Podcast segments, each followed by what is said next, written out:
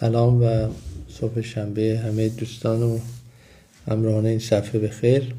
من محسن کچوی هستم و این برنامه دیگری از مجموعه گفتارهای کارآفرینی به زبان آدمیزاد. من تو این جلسه و در ادامه توضیحاتم و در بیان خاطراتی که از راهی که اومدم تا اینجا براتون گفتم می‌خوام به موضوع همکاری با بانک ها و در حقیقت فعالیت های مشترکی که با عملا رقبامون در بخش غیر خصوصی داشتیم بپردازم.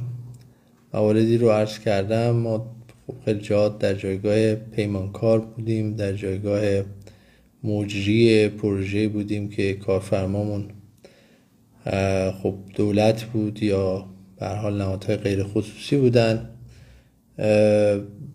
به مرور که به حال خودمون رو تونستیم اثبات کنیم و پروژه هایی رو به اجرا رسوندیم و به خصوص در بخش غیر بانکی موفق شدیم. کارت هایی رو به جریان بندازیم که طبعا بانک ها مدعیش بودن البته انواع و اقسام رقابت هایی که ما برامون پیش اومد مثل ماجرای کارت سینما که دوست دارم بهش اشاره بکنم. ولی یواش یواش خب شرایطی فراهم شد که ما با یک دو سه بانک همکاری نزدیک داشته باشیم و نهایتا خودمون هم تبدیل بشیم به یک شرکت خدمات پرداخته و مورد تایید بانک مرکزی. من در مورد کارت سینما این رو به شما بگم که ما کارت سینما رو که طراحی کردیم و پیشنهاد کردیم ارائه راهکار دادیم و اجرا کردیم و تمام شد یک باره دیدیم که یعنی طبق معمول با تغییر مدیران و تغییر در حال افراد تصمیم گیر دو تا اتفاق افتاد. اول اینکه به من تماس گرفتن گفتن یکی از بانک گفته که ما نه تنها حاضریم همین کار رو براتون بکنیم بلکه اون زمان سال هشتاد و نمی‌دونم دو بود سه بود حاضریم در حقیقت بیایم و یه پولی بدیم. شما فقط این شرکت خصوصی رو از میان بردارید.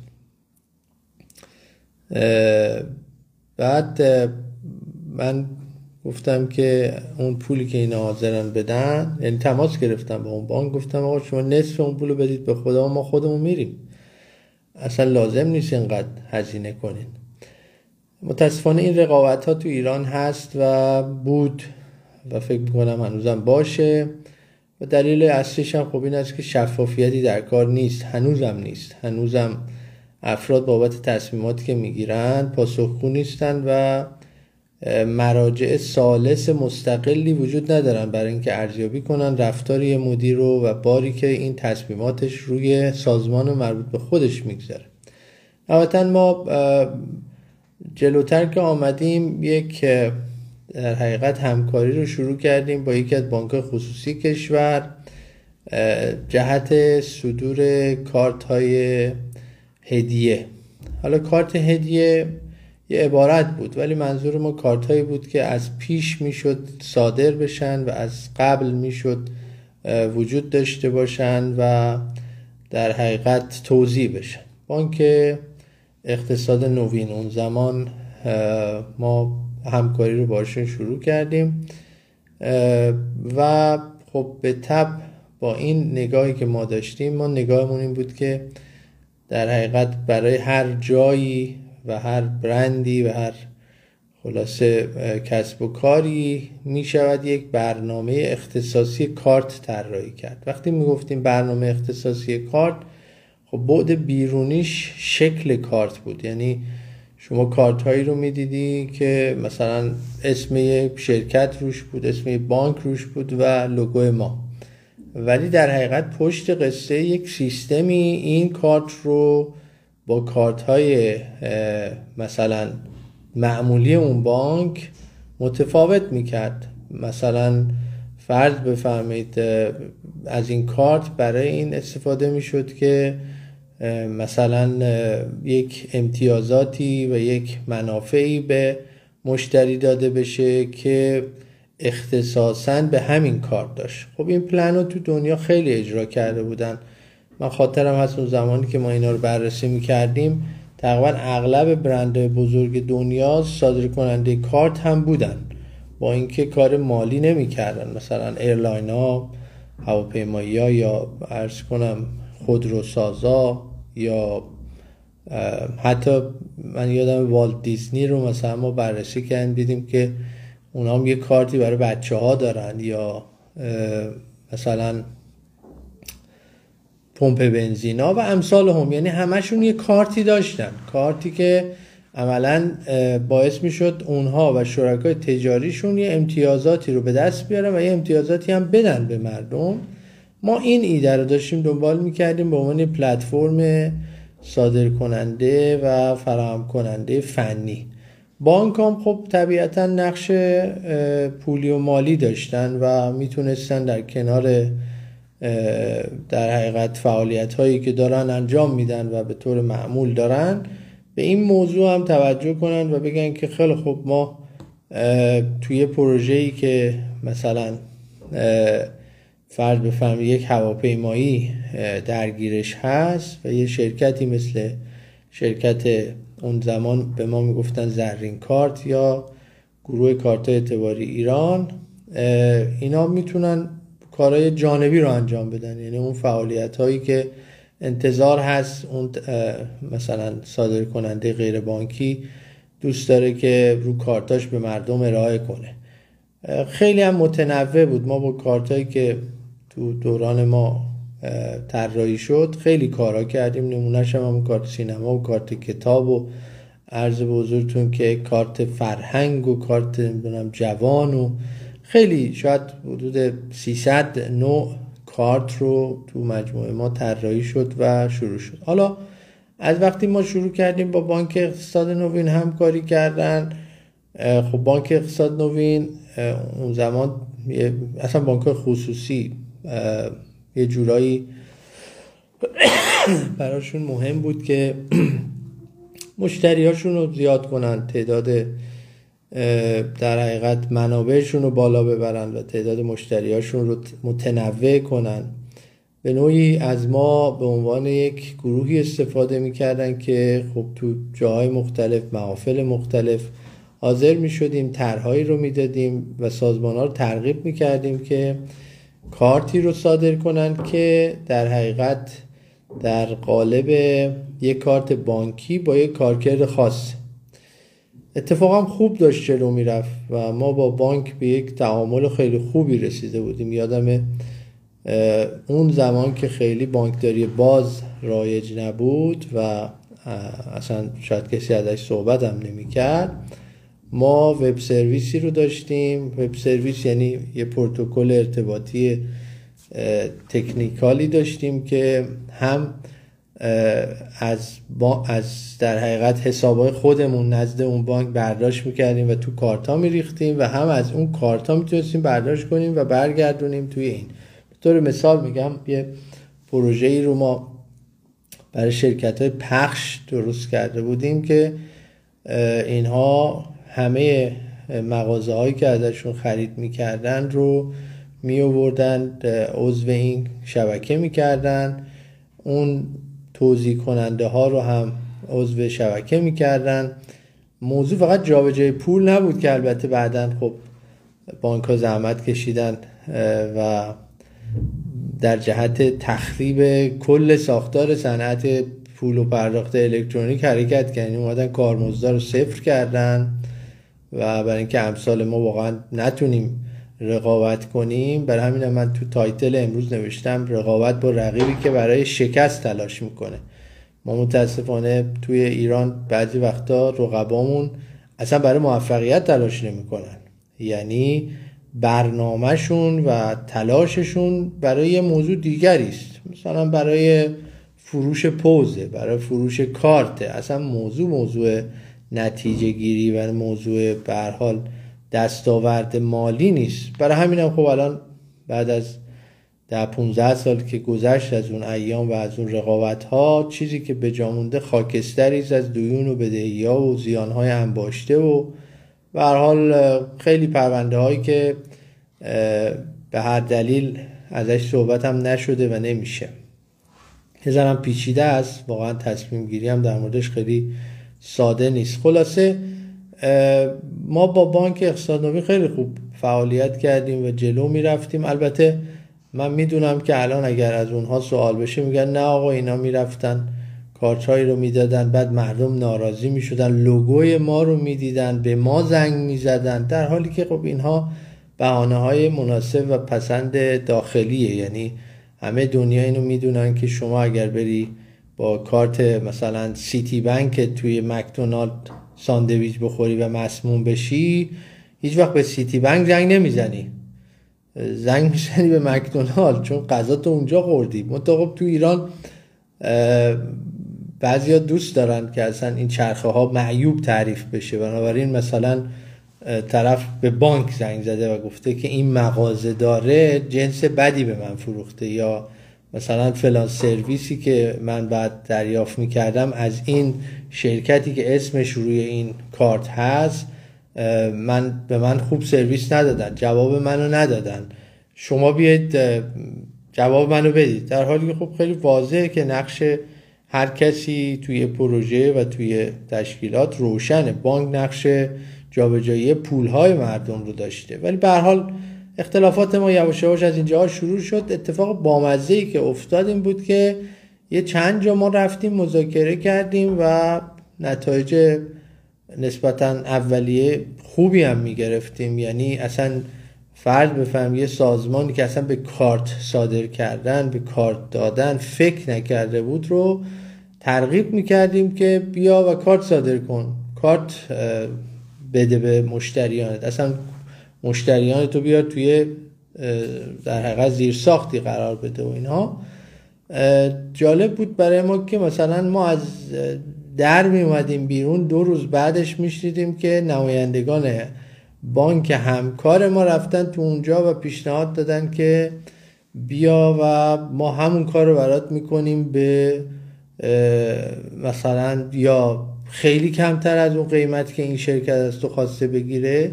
یا اصلا مجانی اصلا مجانی این کار بکنیم به شرطی که تو منابعت رو مثلا بیاری تو بانک یعنی بازیایی که خب نتیجهش هم همین که الان می‌بینیم دیگه. یعنی نه از اون ساختارها اثری باقی مونده و نه ارز کنم که افرادی که در اون زمانها به حال رد پایی و اسم و رسمی داشتن موفق شدن اون رد پا و اسم و رسم رو حفظ کنن. القصه تجربه عجیب غریبی بود و البته با و همه اینها تعداد خیلی زیادی کارت زده شد تعداد خیلی زیادی مشتری راضی وجود داشت. چون به حال ما مشخص بودیم که چه نقشی در این پلتفرم داریم و اسم و رسم و جایگاهمون هم معلوم بود ولی هر حال مشخص بود که اشکال جدی ایجاد نشد که بخواد یک نارضایتی بزرگی رو رقم بزنه. به حال تجربه بود که ما با بانک اقتصاد نوین داشتیم. جلوتر اومدیم یواش یواش به موضوع مجوزهای شرکت خدمات پرداخت پیش اومد.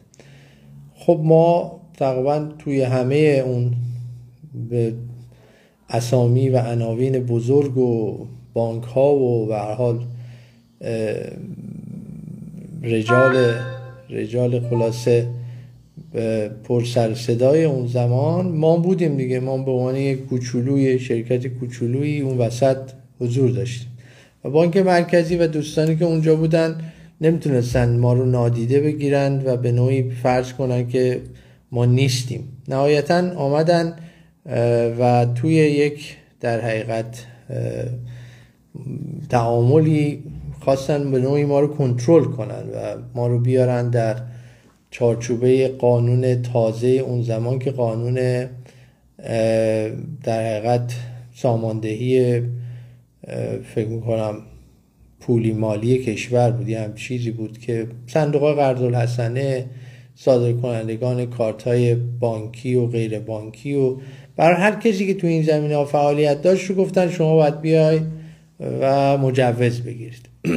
خب البته چون ما متوجه موضوع بودیم ما یک شرکتی رو ایجاد کردیم به نام خدمات پرداخت ایرانیان که تقریبا شاید تنها شرکتی است که اسمش و فعالیتش و ایران به هم گره خورده بودن.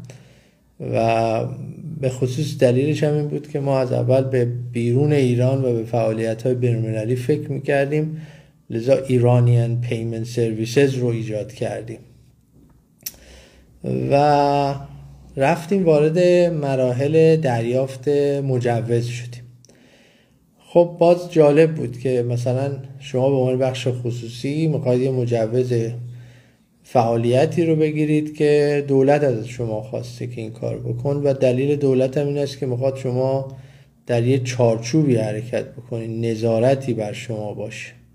بسیار عالی ما همه این کارا رو کردیم ولی اولین شرطشون این بود که شما باید برید با یه بانکی به توافق برسید. خب این یعنی مثل این است که مثلا میگم سلمونی ها رو بخوان منظمشون کنن بعد اصرار کنن که شما باید برید با یکی از این فروشندگان مثلا دستگاه اصلاح سر قرارداد دائمی ببندی خب این یه موقعیت خاصی رو ایجاد می‌کنه و چه بسا اون طرف بزرگتر و قدرتمندتر مقررات و به حال حرفای غیر عادلانه ای رو تحمیل کنه. به حال ما وارد این شدیم چون شرکت جدیدی هم ایجاد کرده بودیم. یعنی اون فعالیت قبلی اون رو حفظ کرده بودیم. شرکت قبلی فعال بود و آمدیم یه شرکت جدید ایجاد کردیم. اون شرکت جدید رو بردیم. فرض اونم این بود که خب این کار می‌خواد در چارچوب قوانینی انجام بشه که اون قوانین پوشش کامل به همه فعالیت های ما نمیده.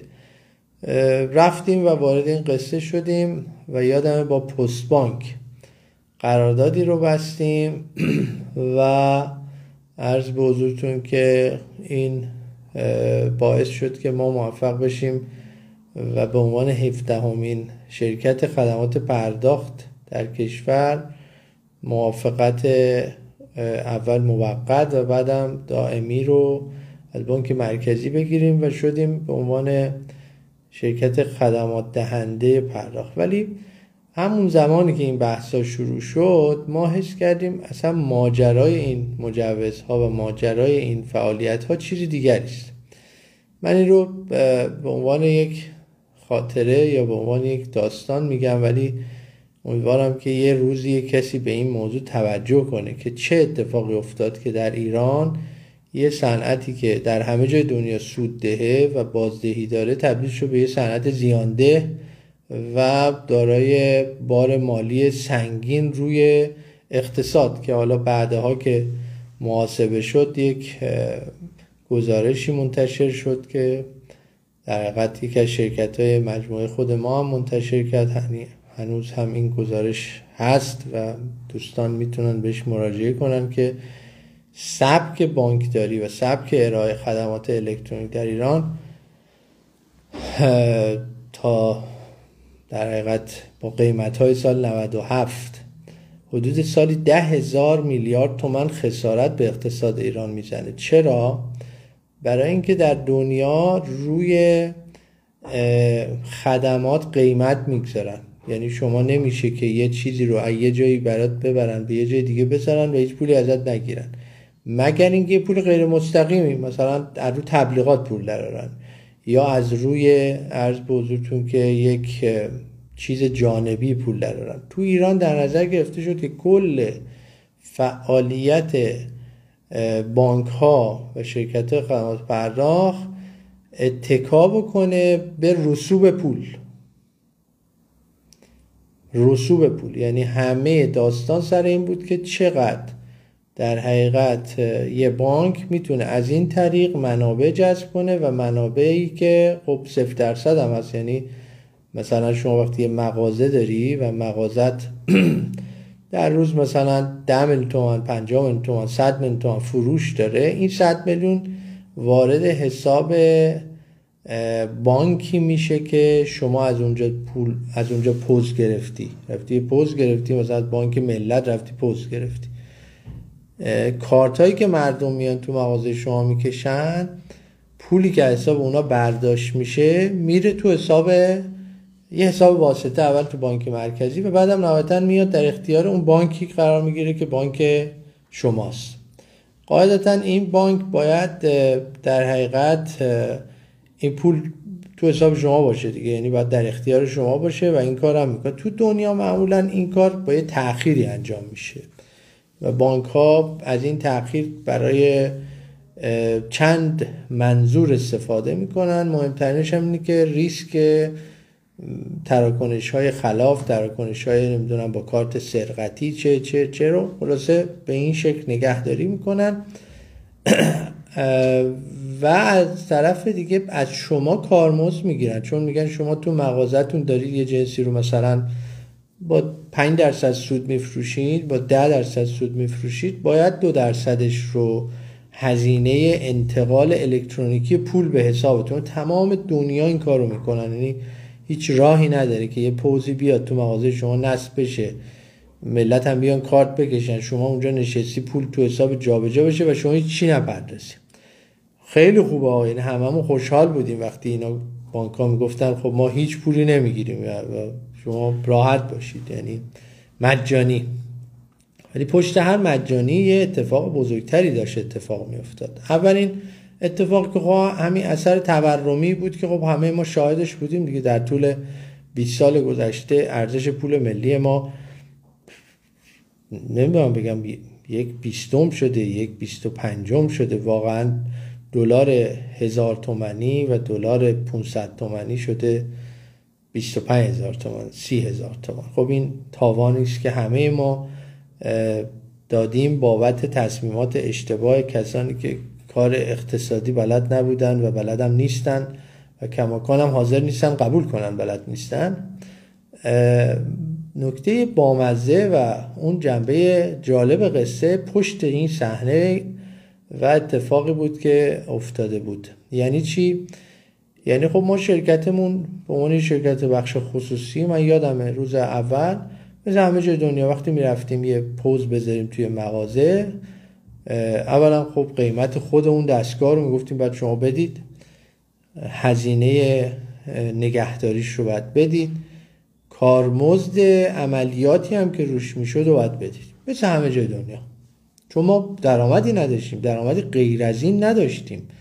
یعنی با شما کسی که میاد دقیقا میگه آقا من از شما صد هزار تومن می‌گیرم این دستگاه رو برات نصب می‌کنم و این سرویس رو بهت میدم به مراتب صادق تره تا اینکه بیاد یک چیز مجانی رو به شما بده که بعدا متوجه ده برابرش ازت گرفته و ده برابرش به تو خسارت زده. اون طرف پرده گروه هایی پیدا شدن گفتن که به بانک ها آقا شما تا وقتی این کار بکنید مردم شما پوز نمی‌گیرن. مردم اصلا کسی زیر بار این نمیره. اومدن با این تعریف که پول الکترونیکی لازمه کشور باید به سمت کشلس بره یعنی جایی که یعنی از سوئد و نمی‌دونم نروژ و دانمارک و از کشورهای تراز اول دنیا مثال زدن ولی خب می‌دونید که معمولا مثالاشون همون یه تیکه است یعنی باقیشو نمیگن.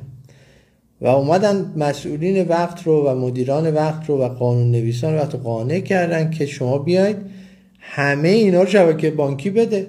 شبکه بانکی باید اینا رو این هزینه رو باید بده تا کشور از پول نقد فاصله بگیره و بره به سمت پول الکترونیک. سمرش هم همین ده هزار میلیارد تومن سالیانه است که عرض کردم در سال 97 بود الان چقدره نمی‌دونم.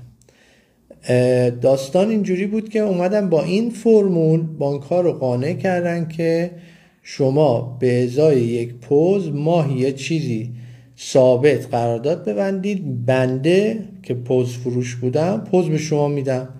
پوز میدم سرویس میدم نگهداری هم میدم. بانک ولی طرف منه. یعنی من منتظر این نمیشم که مردم بیان و تو این پوزه کارتی بکشن تا من سودی بکنم. من طرفم بانک. این قراردادهای اجاره پوز و این قراردادهایی که بانک ها رو متعهد می‌کرد به پرداخت یه هزینه ثابت و از طرفی هم رقابت شدید برای بالا بردن تعداد پوز و پایانه و اینها یک داستان بسیار کثیفی است که توی اقتصاد ایران و بخش بانکداری و پول الکترونیک افتاد و حالا من که از ما که گذشت یعنی از سن و سال ما دیگه گذشت ولی اونهایی که جوانترن و تو فینتک می‌خوان کاری بکنن بد نیست که برن ورقی بزنن که چه اتفاقی افتاد که یک صنعتی که باید درآمدزا می بود و اقتصادی می بود تبدیل شد به یک صنعت زیانده. و خلاصه ما با بانک حالا اینا رو گفتم که اینو بگم ما با بانک پست بانک وقتی طرف این قرارداد شدیم خب داشتیم با کیا رقابت می‌کردیم؟ با کسایی که به بانک می‌گفتن که شما ما یه چیزی به ما بدید ما همه این کارا رو براتون می‌کنیم. ما چی می‌گفتیم؟ ما می‌گفتیم آقای بانک ما همه این کارا رو می‌کنیم هیچ پولی هم به ما نده. ولی کمک کن که ما تراکنش بگیریم. تراکنش همون بالا بره. تو سه تا ایده جدید آوردیم.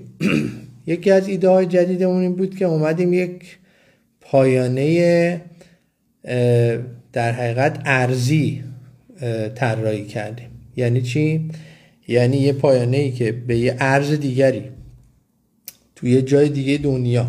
حالا البته بستگی به قراردادها و مقررات اون کشور هم داشت ولی اصلا تو ایران. شما فکر کنید که به یه دلیلی یه جایی باید ارز پرداخت بشه. و این همزمان باید از حساب ریالی کسی کسر بشه. مثل اینکه می‌رفتی سفارت خونه سفارت خونه از 100 دلار به ما پول بدی.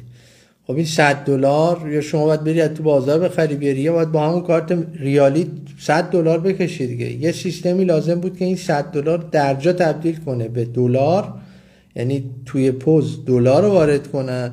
ولی از حساب شما ریال کسب بشه. اتفاقی که همه جا دنیا داره میفته. یعنی شما الان هر جای دنیا برین پوزا به عرض اون کارت نیست که پوزا به عرض اون مغازه هست. ما یه همچین چیزی رو اجرایی کردیم. پایانش هم طراحی کردیم. اجرام شد تستم شد. باز الان اگر به دوستان پست بانک شما مراجعه میگن او اون شرکت که ما رو بیچاره کرد اون شرکت ما رو بیچاره کرد. چرا بیچاره شدین برای اینکه بله تو یکی از تراکنش ها و تو یکی از update ها و تو یکی از در حقیقت merchant های ما اتفاقی که افتاد این بود که مثلا به جای 7 میلیون تومن 70 میلیون تومن برداشت کرد. پولم برگشت پولم به جایی نخورد. ولی این غلط رو انقدر بزرگ کردن که کلا ما تصمیم گرفتیم کل شرکت خدمات پرداخت ایش یعنی پرونده درست کردن شکایت و اصلا یه برخورد عجیب و غریب غیر عادی با ما شد. برای اینکه من بعدا خب در جریانم که از این اتفاقات تو صنعت بانکی ایران بارها و بارها افتاده و با هیچ کسی همچی برخوردی نشده. خلاصه به سمتی ما رو بردن که تقریبا ما تصمیم گرفتیم شرکت خدمات پرداخت ایرانیان رو مسکوت کنیم. اصلا کار نکنیم. اتفاقی که حالا در جلسات بعدی خواهم گفت که همزمان شد با دلسردی ما و اولا تصمیمی که جمع ما گرفت البته تصمیم صرفا دلیلش این نبود مسائل خود ما بود مسائل شخصی ما بود و تصمیم گرفتیم که از ایران مهاجرت کنیم. ببینیم دانشی که ما به دست آوردیم و توانایی که ما به دست آوردیم بیرون ایران خریدار داره یا باید در حقیقت دور این کار رو خط بکشیم. که حالا در جلسات آتی عرض خواهم کرد که ثابت شد که در حقیقت در بیرون ایران خریدار خیلی خوبی هم داره. اتفاقا این موضوع هم ثابت شد که همیشه من خودم متهم بودم به اینکه خب شما روابط داری و روابطت داره. کمکت می‌کنه که بعدا ثابت شد اصلا ربطی به روابط هم نداشت. بیشتر به این بود که ما واقعا به شکل حرفه‌ای و صادقانه داشتیم تلاش می‌کردیم یه کاری رو درست انجام بدیم. انشالله در گفتگوهای بعدی از این صحبت خواهیم کرد. بله. خیلی متشکر و روز خوبی داشته باشید.